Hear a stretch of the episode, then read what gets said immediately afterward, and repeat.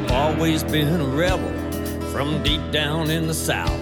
I get in my share of trouble for what comes out of my mouth. Well, I call them like I see them, and maybe I come on too strong. Well, you got your opinion and the right to say I'm wrong. But that's the way I am. What you see is what you get. I'm afraid thinking bear drinking politically incorrect redneck. Hey, how's everybody doing out there? Now I don't hate nobody. I don't mean to stir things up. But if I don't use the right words, I ain't sensitive enough. It's gotten too damn easy to step on people's toes. Well, you Uh, Breaker one nine. This here's a rubber duck. You got a copy on me, Big Ben? Come on. Uh, yeah, 10-4, Big Ben, for sure, for sure. By golly, it's clean clear to Flagtown. Come on. Yeah, it's a big 10-4 there, Big Ben. Yeah, we definitely got the front door, good buddy. Mercy sakes alive, looks like we've got us a convoy. Let them truckers roll 10 4. All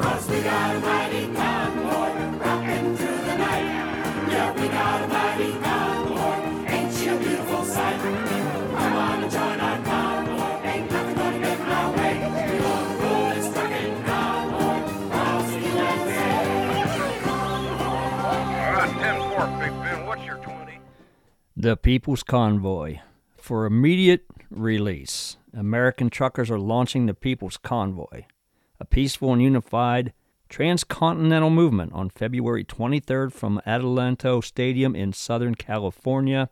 This was on February 20th. American truckers are launching the People's Convoy, a peaceful and unified transcontinental movement on Wednesday, February 23rd, 2022, from the Adelanto Stadium in Southern California, starting at 10 a.m. Hundreds of truckers will hear words of encouragement and blessings from a group of speakers, including FLCCC President Dr. Pierre Kory, that's from the Frontline Doctors, and Godspeak Church Pastor Rob McCoy. The truckers and blue collar workers of the United States will be joined by freedom loving supporters from all walks of life, including frontline doctors, lawyers, first responders, former military servicemen and women, students, retirees, mothers, fathers, children, and on this peaceful and law abiding transcontinental journey toward the East Coast. The truckers encourage one and all come out to the stadium in the heart of Adelanto, California to wish them well and see them off and join in on the journey. This convoy is about freedom and unity, the truckers are riding unified across party and state lines and with people of all colors and creeds Christians, Muslims, Jews, Sikhs, Mormons, agnostics, blacks, Hispanics, Asians, Native Americans, Republicans, Democrats. All individuals are welcome to participate by either attending the launch gathering or by getting their own vehicles and following the big rigs to the East Coast. The message of the People's Convoy is simple.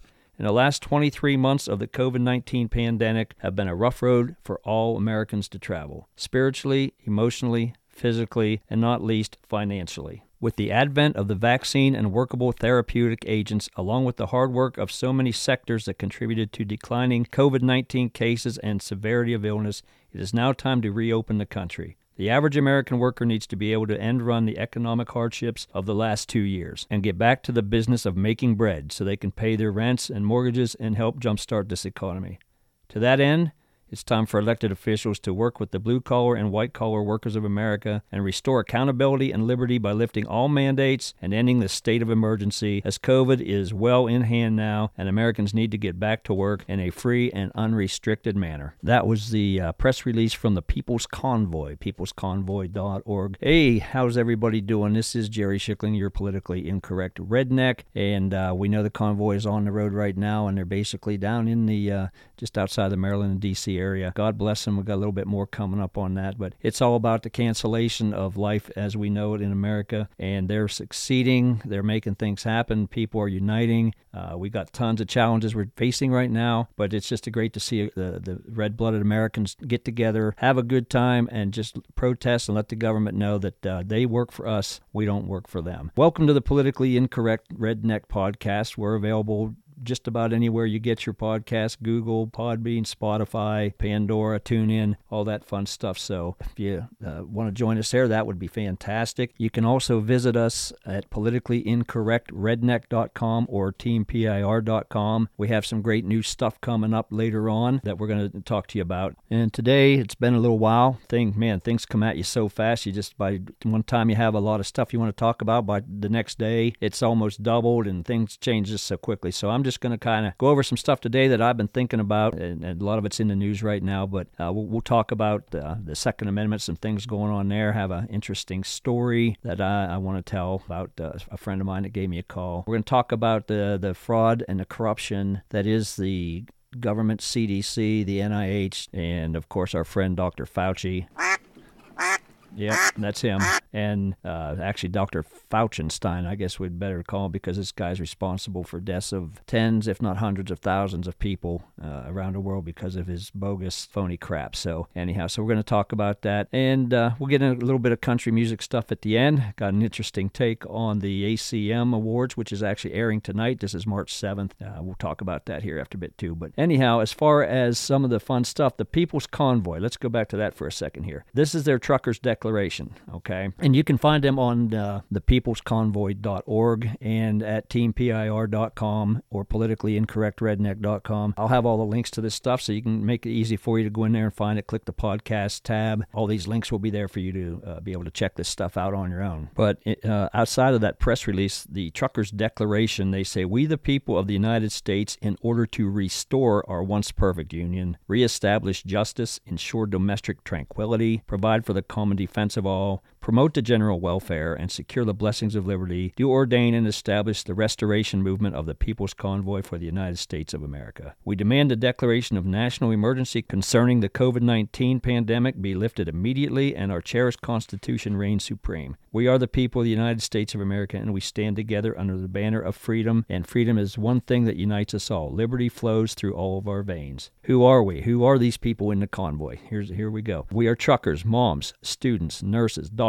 investors, county workers, teachers, cowboys, loggers, engineers, sanitation workers, professors, cashiers, flight attendants, pilots, sales reps, physical therapists. We are fathers, mothers, sisters, brothers, married, single, divorced, separated, gay, straight. We are black, white, Asian, Native American. We are immigrants, natives. We are citizens of the free world. To our elected officials that believe they rule us, you work for us. Our Constitution was written to provide enough power to act on a national level, but not enough to deprive the people of fundamental rights.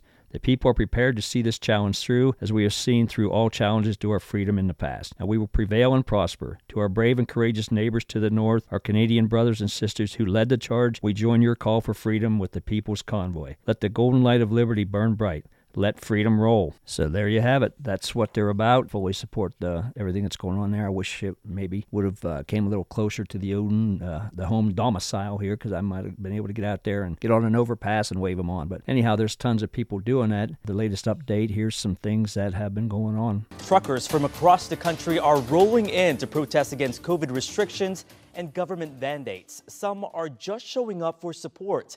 Now, this is a live traffic map. It starts at the Beltway and zooms into the Hagerstown Speedway.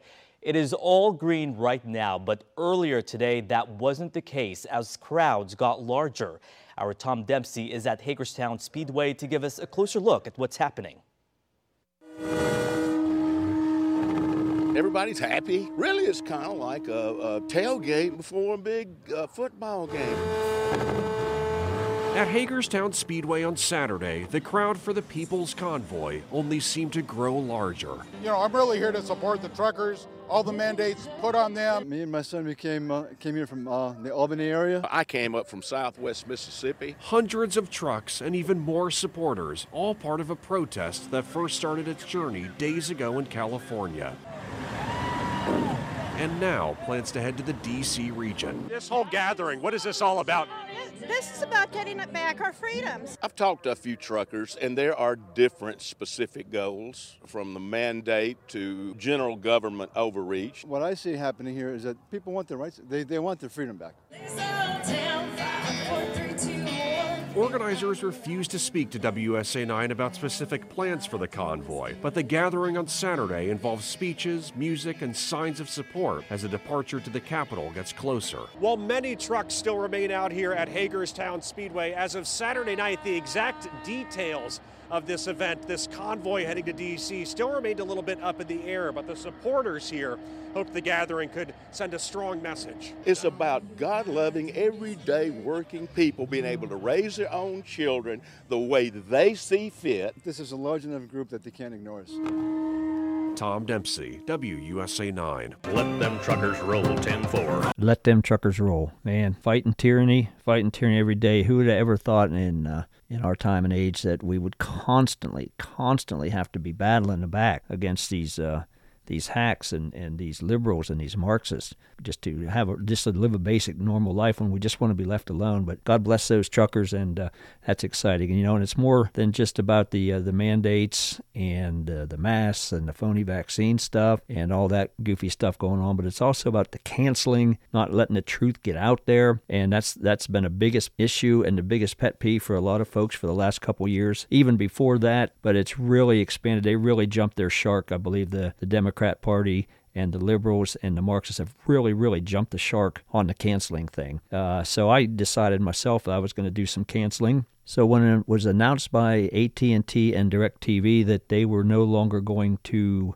up their contract with One American News Network, I said, you know what? It's enough of this stuff. They don't determine where I want to get my information. They should just be putting it out there. People are smart enough to choose for themselves. That's why we have so many issues right now. And I just I just shake my head at people because they don't get the facts. They watch their CNNs, Fox News. I'm not a Fox News fan. I don't watch Fox News, but I'm smart enough to know when things don't smell right. I called the BS flag on a lot of this mask and vaccine information uh, for for quite a while now. But I decided I was canceling, uh, going to finally cancel my DirecTV. So I'm canceling them. I had DirecTV for 28, going on 29 years. Installed it myself way back then. Bought the system at Walmart, if you can believe that. Climbed up on my roof, did the whole shooting match, got her all up and running, and I've had it ever since. But the announcement of this, uh, them getting dumping uh, One American News Network, I decided it was time for me to start my own cancellation project. So we are doing full streaming now, and uh, actually we had a small transition period to figure everything out, uh, even for us old folks, but we've got her down. Actually, we're really loving the streaming. I have more available now, channel-wise and and show-wise, that I could ever begin to watch. Half the price of what DirecTV was costing me for all the different things I'm doing. Screw them, cancel them, they're gone. But there was an article in a, on a site called lawenforcementtoday.com, which kind of uh, nails a little bit of this. And it was written by Jim Patrick. Now, that is a pseudonym. Uh, he was a former retired police chief. Due to employment and safety concerns, you know, he'd like to remain anonymous. And being a former law enforcement, he is. I'm sure that, that you can understand that. But his piece starts out that in January, Democrats and the lamestream media prematurely celebrated the demise of One American News after it was announced it was not renewed by DirecTV, an affiliate of AT&T. Amazingly, in a country which prides itself on being a bastion of free speech, the left was giddy over the news as reported by Newsmax of all places. However, underneath the hype, there is apparently much more to the story. Oh, and, and oh, the title of of this article is actually "Think DirecTV trying to eliminate OAN is only about money. Better think again." Former Fox business anchor Lou Dobbs reminded his followers that Biden had issued a call earlier that week for media companies to silence dissent. And here's a quote: "Corporate media is crushing what little dissent remains."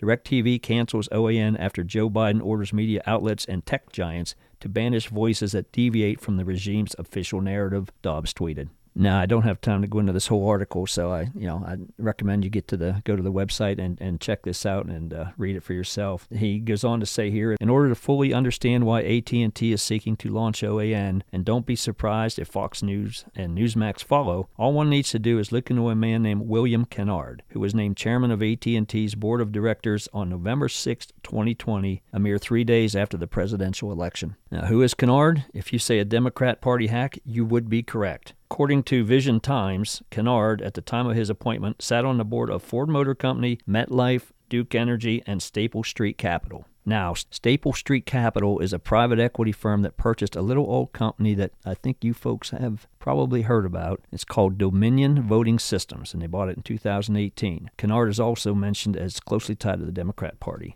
And of course, uh, with Dominion, it should be noted six most important states in the 2020 election considered swing states where the election was turned. He said turned. I'm saying stolen because it was. It was fraudulent. There's no way 81 million people voted for uh, resident in chief right now. But Dominion voting machines were used in each one of those states Nevada, Arizona, Wisconsin, Michigan, Pennsylvania, and Georgia. And goes on to say here, why is that important? And for one, OAN has been a frequent critic of the Biden administration. Imagine that. Get canceled. You're not allowed to say anything nasty. Moreover, OAN was probably the leading media voice which tied possible malfeasance by Dominion voting systems tied into the 2020 presidential election. You need to get in there, read that article. Uh, it's on uh, lawenforcementtoday.com. Uh, the article goes into a lot more depth of other companies and organizations that all tie together. Canceled, canceled my DirecTV. Highly recommend any of you folks do that too. I'm just tired of it. TV's been been a pain in the butt lately, anyhow. So no more. Gone. Gonzo. See ya. Don't want to be ya.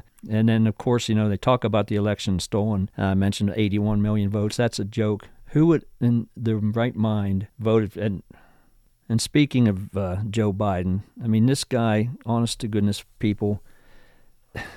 Seriously, if you voted for this guy and it's more it's your right it, obviously but if you're voting for these people and I've mentioned it before just because you are a specific political party not because of what their policies and what they want to do and what their track record is for this country then I feel bad for you I feel bad for your kids and your grandkids because of what you're doing to them and that's what it comes down to but as far as Joe Biden this guy what a pure genius what a pure genius. Here you go. And so we have a choice. One way to fight inflation is to drive down wages and make Americans poorer. I think I have a better idea to fight inflation. Well, what the hell is supposed to do, you moron? Lower your costs, not your wages. Lower your costs, not your wages. When was the last time the freaking government ever lowered their costs?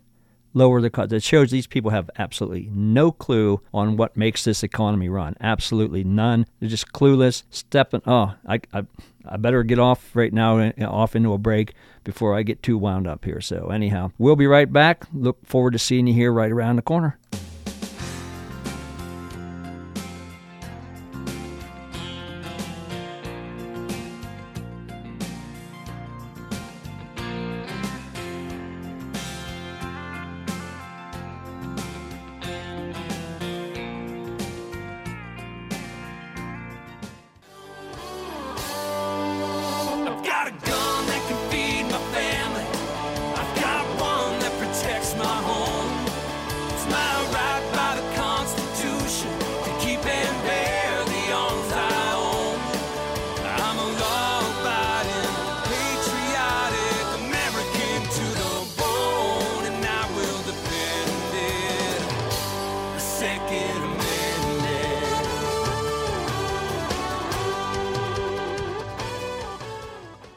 Right, the Second Amendment. There's a lot of things going on. I, uh, I'm going to get to a story here in just a second uh, about a friend of mine that called me. Kind of interesting and, and thought provoking stuff. Lee uh, Williams, the gun writer, wrote an article here uh, on his uh, Substack page, which I highly recommend if you want to get some really good uh, background reporting on a lot of things going on in the Second Amendment community. To go ahead and give uh, give Lee a, a, shout out there on his Substack page. It's under the gun writer.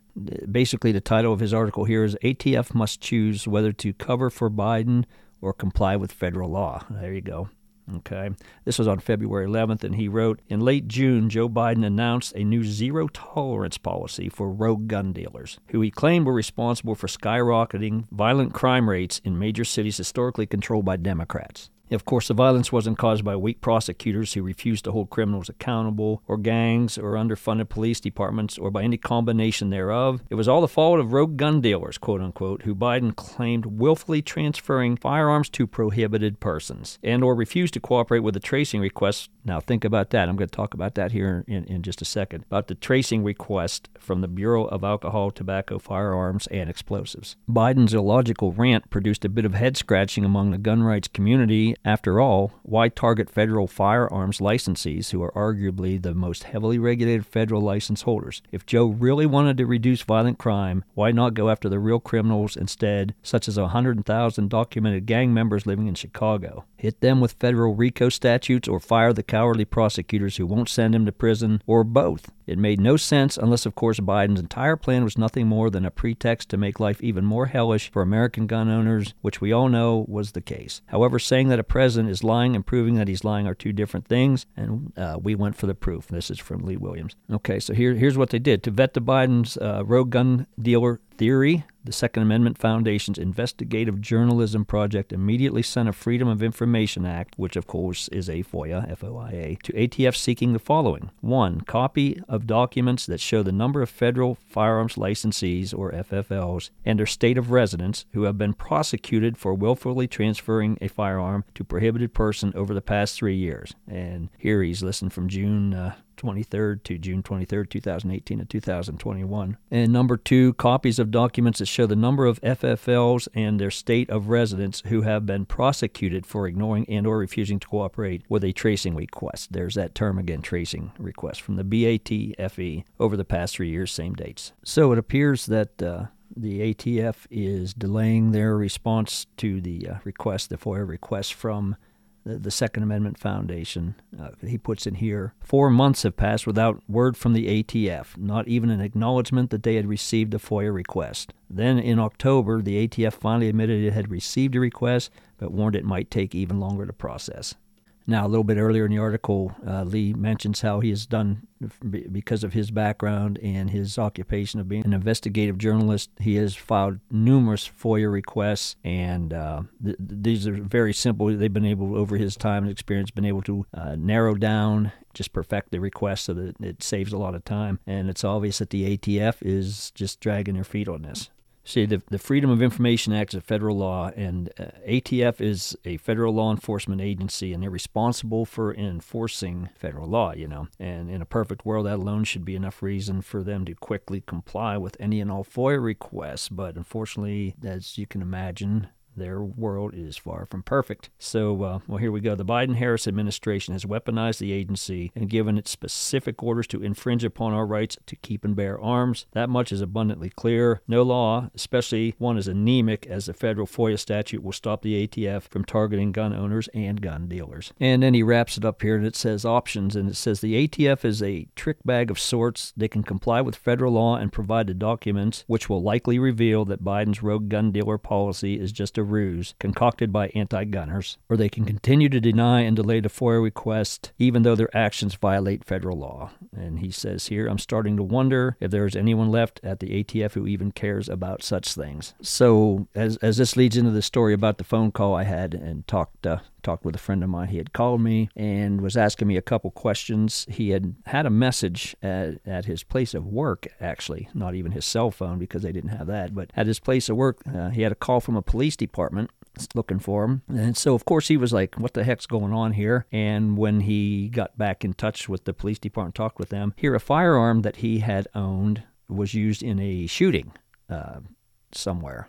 Now, I, we don't know if there was actually a, a murder, homicide, or uh, just a shooting. But anyhow, they were uh, look asking him about this gun. Now, here's the thing about the gun: he hadn't had owned that gun for five years, going on five years, and he had legally traded it in at an FFL uh, on another gun. So he had no idea at that point. It was no longer legally his, and it was definitely in the uh, possession of a licensed FFL. Well, if you don't think that the ATF and the government and your state are making lists or, or developing lists of gun owners and such, that's been a joke for a long time. I mean, it's a violation of law, if you ask me. This is this is very troubling. That you know, if they were tracing back this firearm, it should have gone no further, in my opinion, than the FFL that the current owner or whoever had it at the time of this this uh, the shooting. Uh, it should have stopped at that FFL because once it was transferred back to them with all the paperwork and all the crap that they make you go through,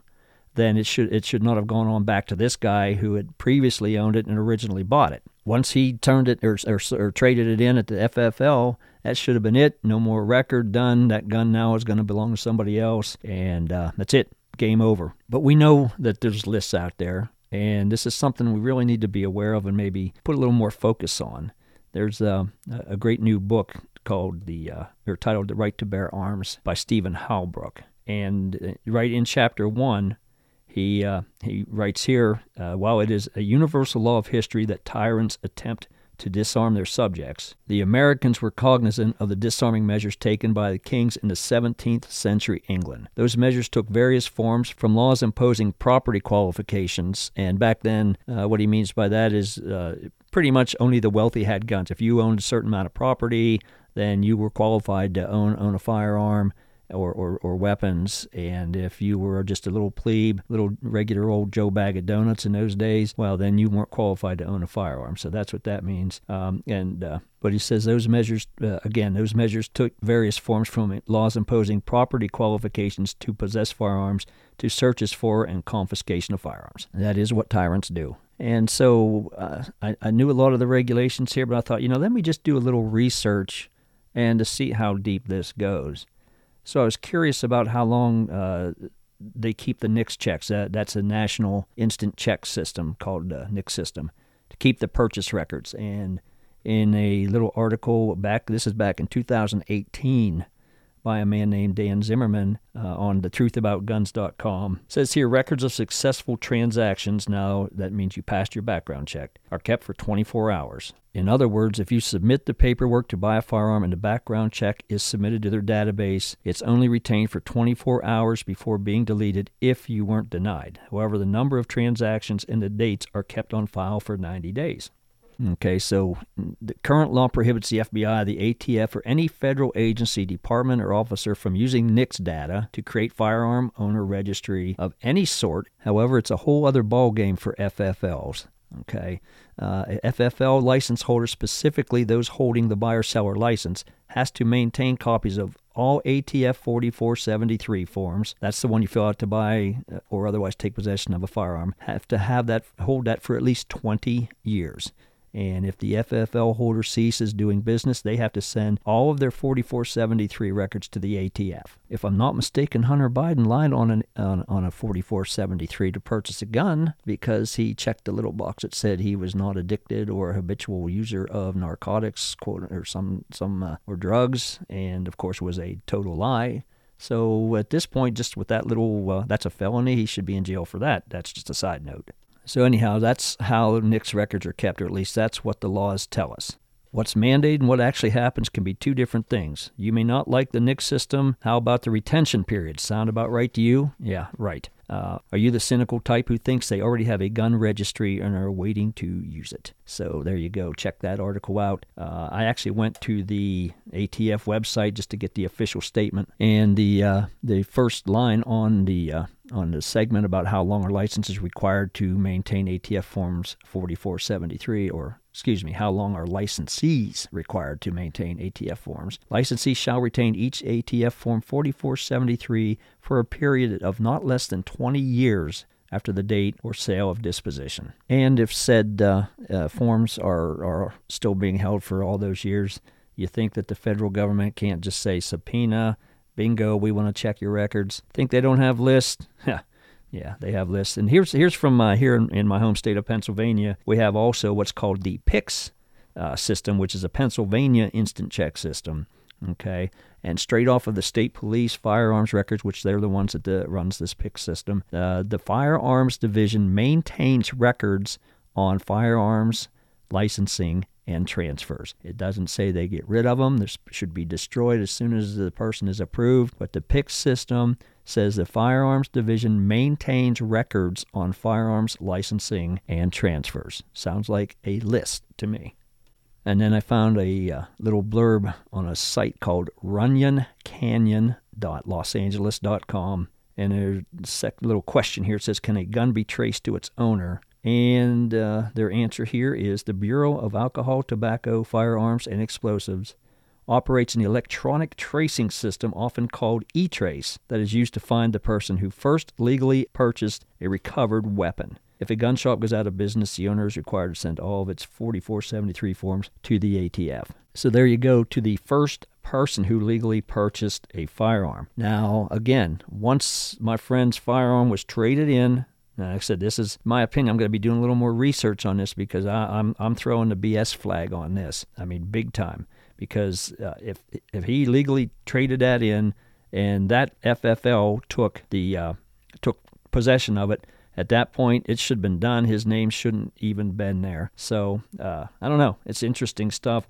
I'm definitely going to check on it. I know one thing that it is though. Oh shit. Yeah, no doubt about that. We'll we'll do a little more check on that, but that's something to be aware of uh, that's going on out there in Second Amendment world. And also, you know, and just to get off that subject a little bit, I wanted to talk about uh, real quick uh, as we wrap up this segment uh, something that comes up a lot and, for the fun bumper sticker term, people call it situational awareness and, and all that fun stuff which just means being aware of your surroundings no matter where you are. You see all kinds of carjackings and, and, and people getting mugged at gas stations, ATMs, because people typically aren't paying attention. And when you're driving around and or walking, you can see these folks headphones on, earbuds in, not paying any attention, staring at that dang little three by five screen that they have in their hand. They're vulnerable. They're vulnerable to attack. But before I get to that one point, there's something I wanted to bring up about a product I've seen advertised. Now, I am not going to give you the name of the product because I do not recommend this in, in any shape or form. But it's uh, here's here's how they uh, describe this less than lethal, let's say non-lethal self-defense device. They say looks like a gun, performs like a gun, but it's designed to be non-lethal. Now, if you see this thing, they're correct.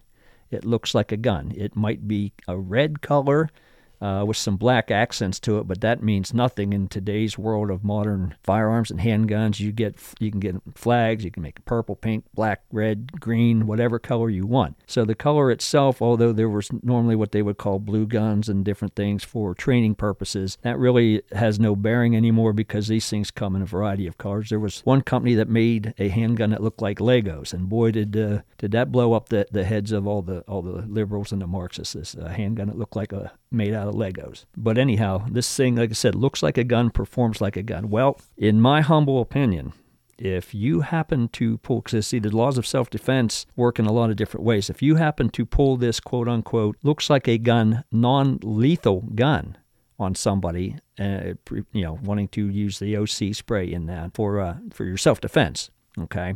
But if you pull this gun and it looks that real, which this thing pretty much does, does that person that you pulled that on now do they have the opportunity thinking that they are in fear of death or great bodily injury do they now have the right under the self-defense laws to shoot you because they think you pulled a gun on them you see where that could get you into trouble. So if you see stuff like this, everybody wants to come up with all these cool little tricky things. But if, if someone would pull this gun on me an attempt for anything, you know. And of course, you'll have criminals that'll misuse these as always. But if you would happen to pull this on somebody, it's my humble opinion again that that gives the person you pulled that non-lethal looks like a gun performs like a gun thing out and pointed at them well then that's a real good chance that they could pull their legally owned firearm and pop you and put you down. And they would probably have a good case of self-defense because uh, the rule of self-defense is what a reasonable person would do in that situation. So if somebody pulls a gun reasonable person if they're armed and are trained they would probably use that gun uh, to uh, to put you down. So it's just not a good idea. I highly recommend recommend if you're looking for something non-lethal. Definitely, and, and even a better better item all around is the it's called the DAD DAD Defense Alert Device, and it contains an extremely powerful OC type spray it has a uh, flashlight, a real extremely bright LED light that you can use to deter or you know slow down an attacker. And it also has a very cool little uh, GPS device in it that you get on. You get the app. Uh, if that happens to be deployed, if that Tiger Light device, if if you happen to deploy the the spray that's in it, what it automatically do will send a signal a GPS of your GPS coordinates to anybody within your network or whoever, even people in that general area you may be in that have the Tiger Light app. It would let them know that Trump, trouble happened, something was going on. You had to deploy that device and you can locate, you know exactly where it happened, where it came from, so you can take immediate action to try to help them. So that is what I recommend. If you're going to go with a non lethal type thing, this thing is almost perfect, fits right in your hand. You can carry it, looks just like a flashlight. It's, it's very nondescript, and you can, uh, uh, like I said, you can keep it uh, while you're riding a bike, while you're walking the dog. It covers a lot of different angles, so I highly recommend you check that out. It's at tigerlight.net, tigerlight.net. I will, uh, I'll put that link up there for you too. They're not a sponsor. I just really think this is a great product. I have one myself. My wife has one. Keep it handy, so it's it's definitely a good a good item. But man, don't fall for this other stuff. You pull a fake gun you know, how many people you can probably go back, you can search different stories of, of kids or even, you know, people on dope or drugs or whatever that might have a fake gun, but they pull it in an aggressive manner towards a police officer. They get shot, dead, or injured by the cops. Well, the cops only have split seconds to save their own life. So if you would happen to pull a, uh, this uh, looks like a gun type deal and on a police officer or anybody, you know, like I said, any just a regular citizen, get ready for the action because it, uh, I think you might just open up a poop storm. So with that, I just wanted a little clip from uh, from the United States Concealed Carry Association. Kind of a good, a good little reminder about situational awareness. This is from Chip Eberhart, and uh, he basically is talking about the big city situational awareness. But this works anywhere anymore. I don't care where you're going. You're traveling, gas stations, hotels, parking lots, malls wherever you might be. This is really, really good. Just a good reminder.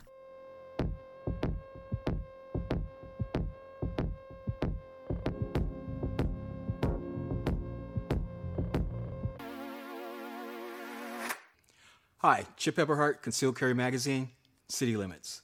Let's talk about situational awareness in the big city.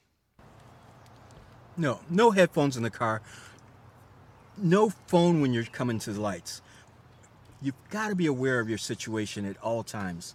You can't afford to have something plugging up your ears or plugging up your vision, especially in the big city. When you come to a stoplight, it's not time to open up the phone and start looking at your app.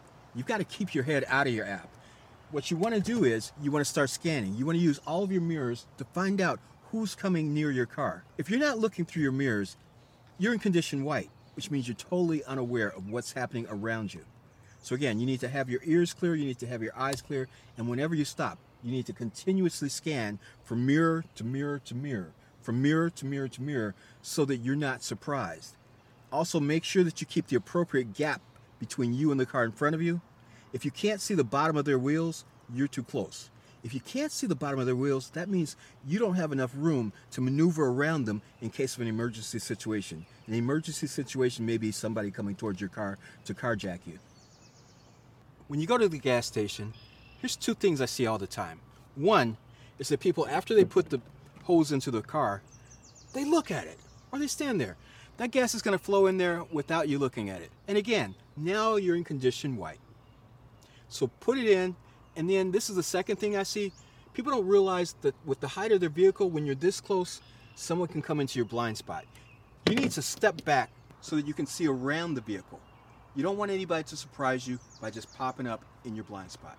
And when you're at the mall or anywhere in public where you may assume to be safe, you can't be distracted. You can't have these on your head. You can't have this in your hand. You've got to be able to focus. Now, I'm not saying be paranoid, but you've got to be able to focus on what's going on around you. That's what we call condition yellow. Again, not paranoid, but just aware of what's going on around you. Because what happens next is condition orange. Condition orange is a gift that you get only if you're in condition yellow. So if you're aware of what's been going on, then you become alerted. In condition orange, now your focus is going to be on that perceived threat until you know no threat exists. Because what we're trying to stay out of is condition red. Condition red blood red, that's a fight for your life. And if you fail that, you go to condition black. Condition black, that's a dirt nap. Slow singing, flower bringing.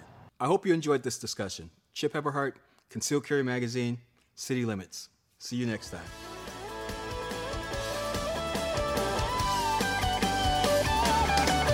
I'm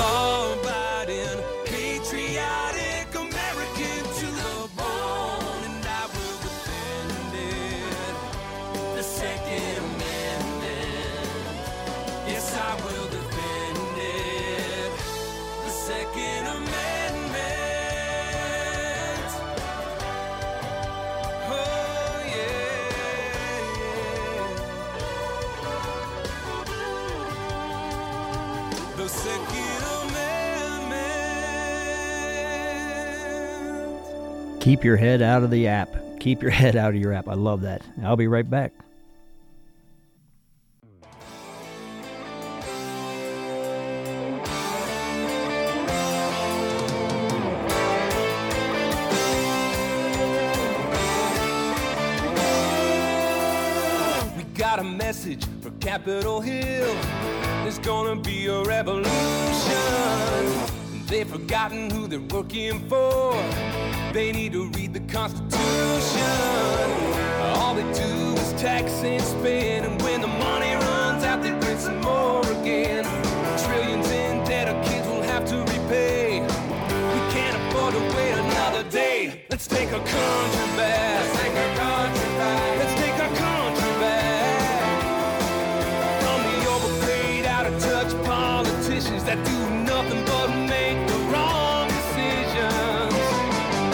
Our country back.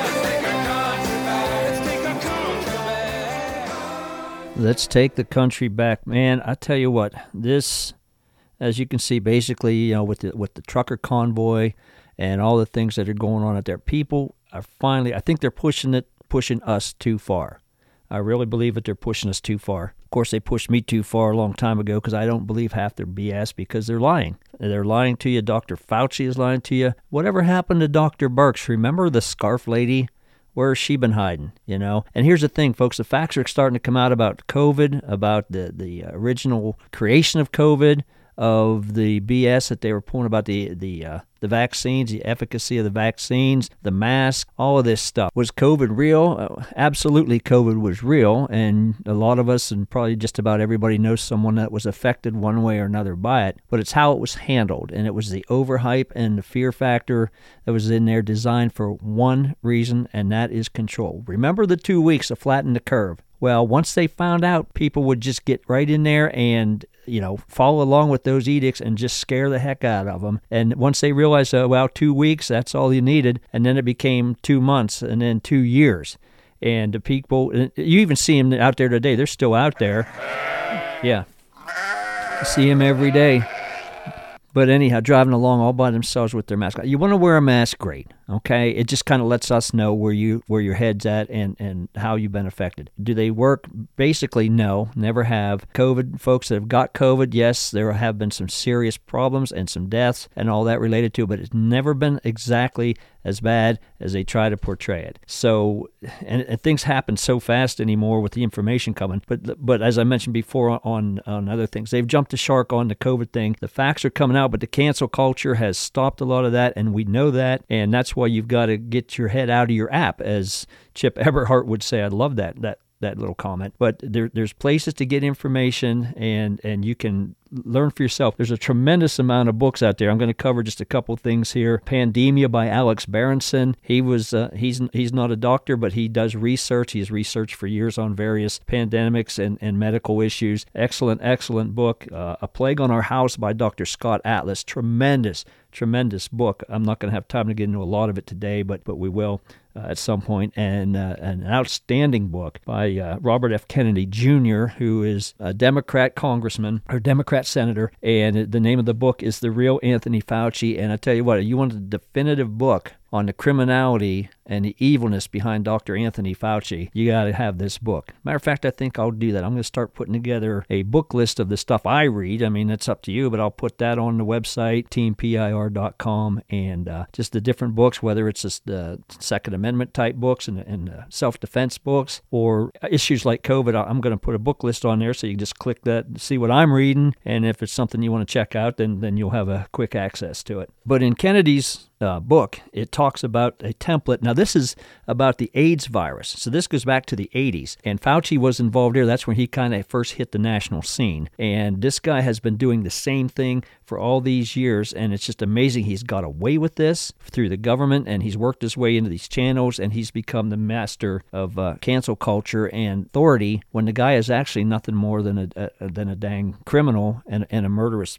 uh, piece of crap in my my uh, opinion. And if you would dig into this book, the, I mean, the, first oh geez, I'm going to say that first 200 pages, 100 pages. If that's not enough for an indictment to put this dude in jail forever, then then I don't know what is. But this going back to the AIDS epidemic, But in Kennedy's book, in chapter four of uh, the book, The Real Anthony Fauci, he has in here what he calls Fauci's template and his success at using the AIDS crisis to bring a deadly, toxic, and ineffective AIDS treatment drug, which is uh, called AZT, and you can read more about that. Taught Dr. Fauci some key career lessons that he would faithfully repeat again and again and again throughout his long regime during his battle to win FDA approval for AZT. Now, this is the AIDS treatment drug. Dr. Fauci pioneered the strategies upon which he would build his career, then showcase for the world during the COVID epidemic. And these include, and there's a long list of these, and see what this is like I said, this is from the 80s. So see how, how this coincides with what's gone on for the last two years with COVID. Okay. Pumping up pandemic fears to lay the groundwork for larger budgets and greater powers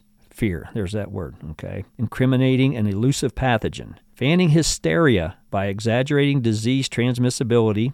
Periodically stoking waning fear levels by warning of mutant super strains and future surges. They're doing that today. They're doing that today with COVID. Suggesting substantial changes in how people live, ostensibly to save their lives. Social distance wear a mask, keeping the public and politicians engaged through confusing and contradictory pronouncements. A lot of what you've heard from the CDC and the government have been false. You think they've been the only people have been canceled, the only information that they have not quote unquote allowed you to do, thank you, George Orwell and the Ministry of Truth, is things that actually work. And uh, hydroxychloroquine, ivermectin, we'll get back into that later. But uh, but they're doing it right now. They they are not allowing the truth to be out there. Who determines this? They should let the information out there. That's how it should be done.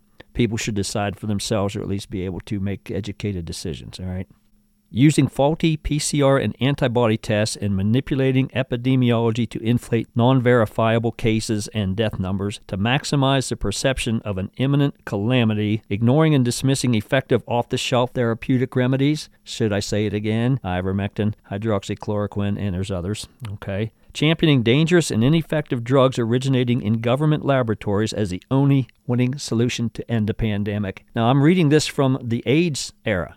Okay, this is what this is Fauci's template that he used during the AIDS, and he just there it is. It's the template. Bam. Okay, something else we want to do. We want to control the people more. Well, this COVID thing, man, we can just use the same playbook because people probably don't even remember about the AIDS epidemic that much, and let's just get the, our fingers on these people. Let's get it done. Here's another one: funding and orchestrating confirmation biased research to validate his chosen remedy. And in this book, you will see how he is so interconnected to the pharmaceutical companies and the vaccine companies and and where this uh, follow the money, I guess, is the best way to put it. Okay, and here again, partnering with large pharmaceutical companies and giving his partners advantages in the race for approval.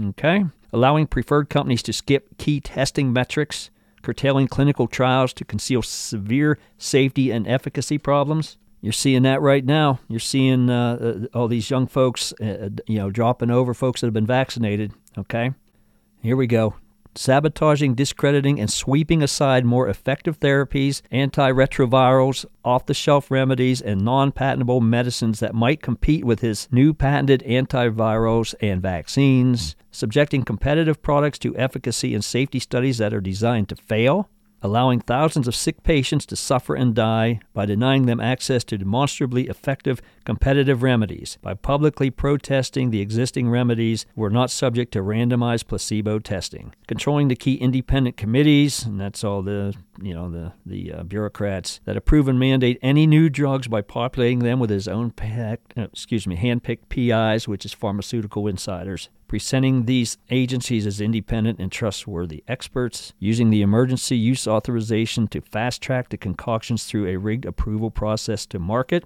using official government propaganda to market his concoctions, employing science by press release to control narratives. There you go. Making exaggerated claims for the efficacy of his products. We're learning, uh, sadly, too late for some folks who have succumbed to these uh, these deadly vaccines. Using previous and ineffective post marketing surveillance systems to conceal mass injuries and deaths from the public. Uh, you could look up the VAERS system in the reporting papering over all these testing deficiencies by crafting and promoting enduring narratives about the benefits, safety, and efficacy, citing quote unquote leading experts to promote hypotheses that are practically never scientifically verified with peer reviewed studies or appropriate controls, allowing pharmaceutical companies to charge Medicare government programs and insurance companies inflated prices bearing no relationship to cost. Oh, that's right. What did Biden say in the first segment? Uh, lower your costs. You just lower your costs. That's how you how you stop inflation, right? Ensuring that research funding is restricted to projects supporting the dogma excluding research into alternative hypotheses, and preventing debate and censoring dissenting voices in popular media, social media, and scientific publications, and promising ultimate salvation with vaccines. This was his template with the AIDS epidemic, which wasn't really as bad as they made it at that time because they created the fear.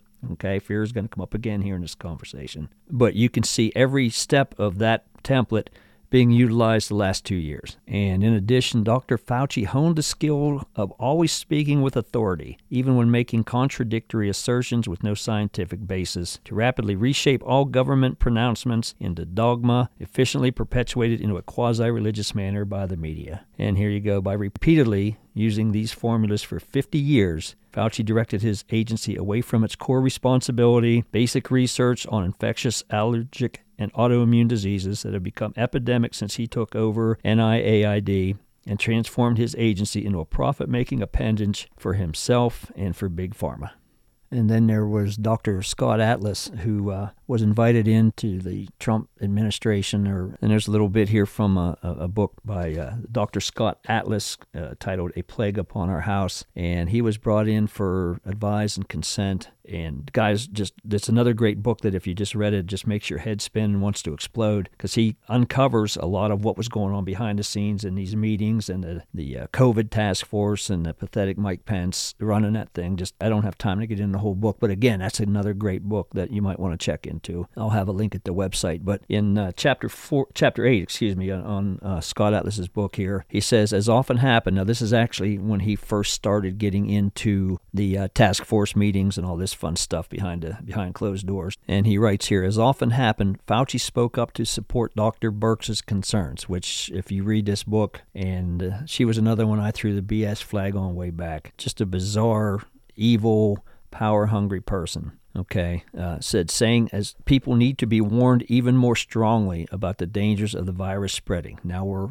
back into COVID era, away from the AIDS era, okay? About wearing masks and distancing. He claimed Americans didn't think the virus was serious, and that was the reason cases spread. And you remember number four, the template, which was feigning hysteria by exaggerating disease transmissibility. And Atlas then goes on says, I was honestly surprised. I thought people were already panic stricken. Normal life had virtually ceased to exist, even eliminating serious medical care or last visits with dying family. Meanwhile, the media were on message 24 7, instructing the public about mass and social distancing. There were signs and announcements demanding masks and diagrams about distancing everywhere. Healthy young people were outside riding bicycles driving their cars alone wearing masks. Indeed, surveys showed most adults perceived grossly exaggerated risks, particularly but not only younger people. And yes, a high percentage were obeying the edicts, distancing, and wearing masks, according to virtually every published survey. And then Dr. Atlas says here to Fauci, said, I challenged him to clarify his point because I couldn't believe my ears. And here's a quote. He said, So you think people aren't frightened enough?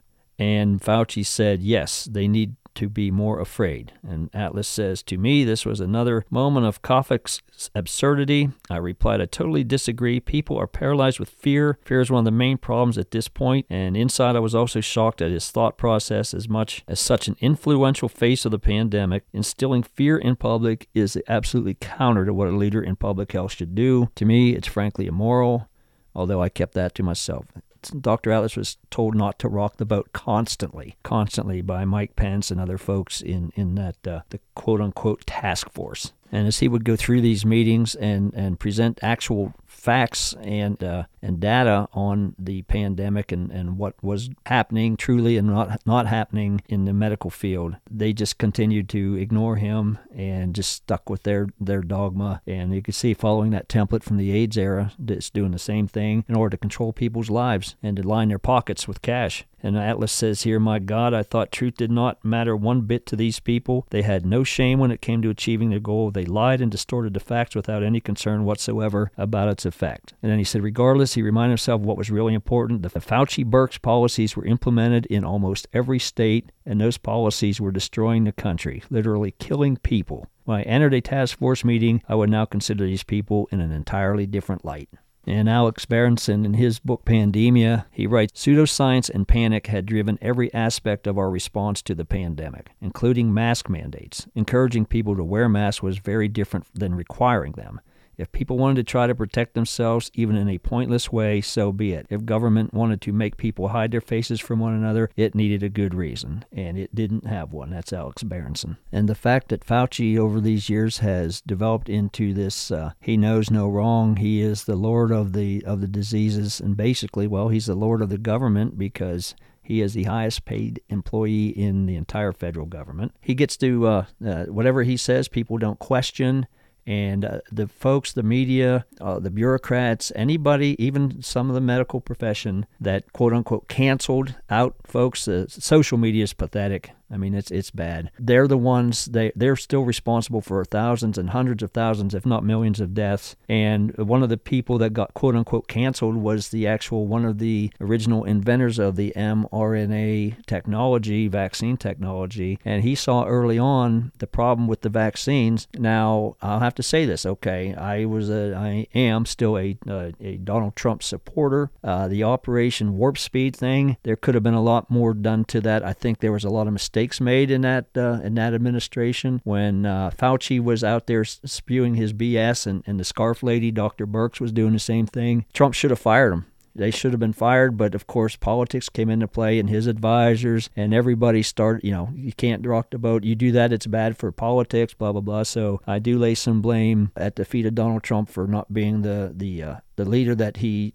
typically can be, and he just steps in. His instincts are normally right on just about everything when it comes to this stuff, but he let the bureaucrats and the advisors keep him from, or kind of curtail him from doing what was right. So I do lay some blame at the feet of those folks right there. But Dr. Malone and this uh, this article, this is off his Substack. It'll be in the uh, in the notes on the podcast page at the website. Uh, this is the CDC. Some information is coming out. New York Times of all places actually has written some an article uh, back in February 21st about CDC hiding data. And instead of going into the whole thing here by myself, I'm just going to play you an interview that uh, Robert Malone did with Steve Bannon on the War Room, which is uh, really good. He kind of explains where this all came from. Here's Dr. Malone.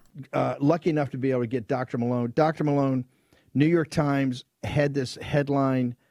Uh, Gateway pundit picked up. You have a beautiful analysis we'll put up right now on your Substack CDC withholding evidence concerning COVID vaccine safety is scientific fraud. And it comes from a New York Times headline that the CDC isn't publishing large portions of the COVID data it collects. This almost sounds Orwellian. What, what is exactly going on about this data, the data sets that CDC has, sir? So uh, we have uh, the the my colleagues at the Global COVID Summit Group, including Ryan Cole, have been carefully watching the data, as you know, for years. Uh, you know, well over a year now, coming onto your show and raising concerns. And we've all been attacked by the media for doing so, and by social media. And now we see the smoking gun. The CDC has been hiding data from all of us. And I think what's going on here is they're getting out ahead. There's a good chance they're trying to get out ahead of a of a whistleblower or something like that at CDC that's about to blow this open. And because if you read through it, what the New York Times is trying to do is obfuscate and soft pedal this news, but it is a bombshell. Let me just read you a quote. This is this is coming from Samuel Scarpino, who's basically a surrogate in the non-governmental sector he works for the Rockefeller Foundation, okay? Here's what he says, quote, "The CDC is a political organization as much as it is a public health organization." Well, if that isn't a mic drop, I don't know what is. And then he says, "The steps it takes to get something like this released are often well outside of the control of many of the scientists that work at the CDC." Here's my translation. An NGO spokesperson for the official public health stance is throwing Rochelle Walensky under the bus, saying Yeah. the politicians have forced us to commit Yep. scientific fraud. this is scientific fraud. But, but but hang on, hang on, hang on. It's even more brutal. And what you pull from the New York Times, I want to read from the New York Times itself, cited in your article. This is a quote. Two full years into the pandemic, the agency leading the country's response to the public health emergency has published only a tiny fraction of the data it has collected. Several people familiar with the data said much of the withheld information could help state and local health officials better target their efforts to bring the virus under control. End quote. Dr. Malone, what the heck does that mean? What do they mean? I thought they were supposed to put up all their data. That was the point of the CDC, Dr. Malone. And there, there you have in that quote there. Much of the withheld information could help state and local health officials better target their efforts to bring the virus under control. We'll go back to Scott Atlas talks about this in his book. Alex Berenson does in his book. Robert F. Kennedy Jr. does so in his book, The, the Real Anthony Fauci. Early treatment, early treatment was the way to go and and also you know and treat the, the vulnerable the elderly population that is where all this should happen they stopped it look at these people that were putting in my home state our, our, our governor uh, Tom Wolf, what a piece of garbage that guy is, putting people back into nursing homes, and you know, look at Cuomo up in uh, up in New York. What a what another loser. These people are responsible for killing folks. Early treatments. Ivermectin worked. I don't care what Terry Bradshaw is an ass. Let me just put it that way. Hydroxychloroquine, you got it. This stuff worked. It was proven to work, and it was effective. It was cost effective, and all they wanted to do. And if you read these books, you will see. Like I said, if you read the first hundred pages of Anthony, or I mean of uh, uh, Robert F. Kennedy Jr.'s book, th- there, there's enough material in there uh, to indict Tony Fauci on murder charges for all these misinformation and misleading things he's done. This has to stop, and it is stopping now. Like it's like I was mentioning with the truckers early on, they've pushed too far and the truth is finally coming out. Now, I didn't buy this crap from the beginning. I didn't buy any of it. Well, you know, other than yeah, we have an issue here. But as soon as I started seeing which direction they were going with this, with your government and your shutdowns and all these regulations, and you can't do this, and who the heck determines if my business is essential or not? This stuff is finally coming around, and people need to be held accountable because people have destroyed lives, they've killed people, they've destroyed families, and it's all because of a bunch of BS from the government. And too many dang people follow along and are still following along, and it's disgusting. And it's time it stops.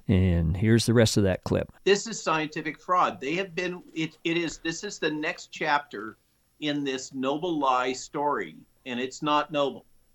They're admitting that they've been lying to us by withholding data just the same as Tony Fauci has lied to us again and again about flattening the curve, mask use, what it's going to take to reach herd immunity. It just goes on and on. And now we find out that the underlying data that the medical community has been relying on, the data that has been used to justify the attacks that we've had from our licensing boards, all of this blowback we've had, the censorship on Twitter, the censorship on Facebook, and, and all of these attacks we've had on the press have been all because the CDC has been hiding the data that would verify what we've been saying all the way along, including on your broadcast. Hold, I want to say one thing, Hey, Doctor. It's one thing to be deplatformed. It's another thing to be harassed on t- Twitter. Dr. Ryan Cole and these heroes have actually they're, they're starting the process to de-license, to take away their practice, to take away their livelihood, and quite frankly, to break that trust between p- patient and doctor. Dr. Malone. Yeah, they tried to take my license too. They've tried to take Peter McCullough's license. It goes on and on. They took Meryl Nass's license. Uh, it is it has swept the whole world, and it's based on scientific fraud. But I want to make sure I understand that this is the way information warfare works. You can see from this article in the Times, because there's sources, you believe people at CDC understand they have a massive problem, are now trying to get ahead of this to say, oh, that's already been reported. We already knew they didn't put the data. Is that you're saying the New York Times story is part of information warfare to get ahead of this catastrophic, uh, the consequences of this, which is catastrophic, because you and Dr. Cole and others are coming for him. Is that basically what I hear? I, I think that there this reads it is clearly an attempt by the New York Times to get out ahead of this story and to to soft play it. But I, I think that what this may be foreshadowing is that there is a data leak or a whistleblower And I got to say, if you're a scientist working at the CDC below these bureaucrats and you've been holding your tongue, you got two choices. You can either be a witness or you can be a defendant. And you now is the time. You've got to come clean or deal with the consequences. And it's time they dealt with the consequences. A lot of them, the whole freaking bunch of them. Okay. And as he wraps up that little his Substack article, he says, Let's remember where this started. We have been manipulated from the very start of this pandemic. The government has been deciding what has been written, removed, censored by media and the big tech giants. This is propaganda. The evidence above makes it crystal clear that the government has manipulating data from the start. And talk show host, the host of Jesse Kelly, uh, the Jesse Kelly Show, pretty much wraps it up. Let's stop sending each, seeing each other as enemies and start seeing each other for who we are. No. I'm starting to hear this a lot now from media people. I'm hearing it from Joe Biden. I'm hearing it from Democrats. I'm hearing it from jellyfish Republicans. I'm hearing this a lot now. Let's set this down. Let's lay down our swords. Let's come together. Let's heal the divisions. We don't have to be partisan. We don't have to point fingers. We don't have to make enemies. Screw you. I remember two years of pandemic's all my fault. I remember two years of children in this country, some of them still having to walk around with some stupid piece of cloth over their faces, can't talk to their friends, can't understand their teachers. I remember two years of people sending me videos and pictures of kids sobbing over their laptops at home while politicians who were putting these things into place were out partying up with their friends. Woohoo! Party time, baby! Hey, kids, sorry, gotta go home. Social distancing.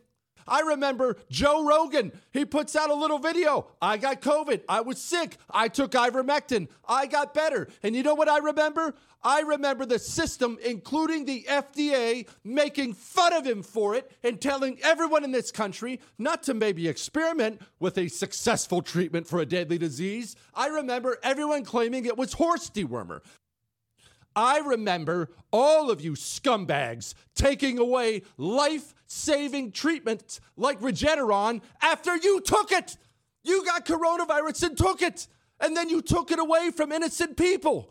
Don't you ever try to tell me we're not enemies. Don't you ever try to tell me to heal some divide, bridge the divide. Let's make peace. Up yours. We are enemies. I want the divide. I want the divide longer and wider than it's ever been before. I want to be as separated as far from you pieces of trash as the East is from the West. I don't want to reside in the same state as you, the same country as you. I don't want you on the same planet as me. Pandemic of the unvaccinated. Roll that up and shove it where you know where. It's a lot of bullshit.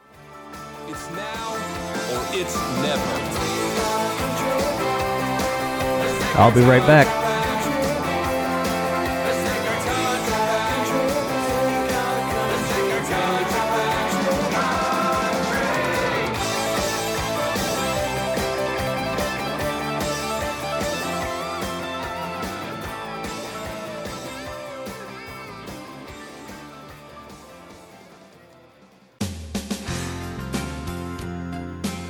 Whew. Wow. That's a lot of stuff. We'll wrap her up with a little bit of stuff on the country music scene here.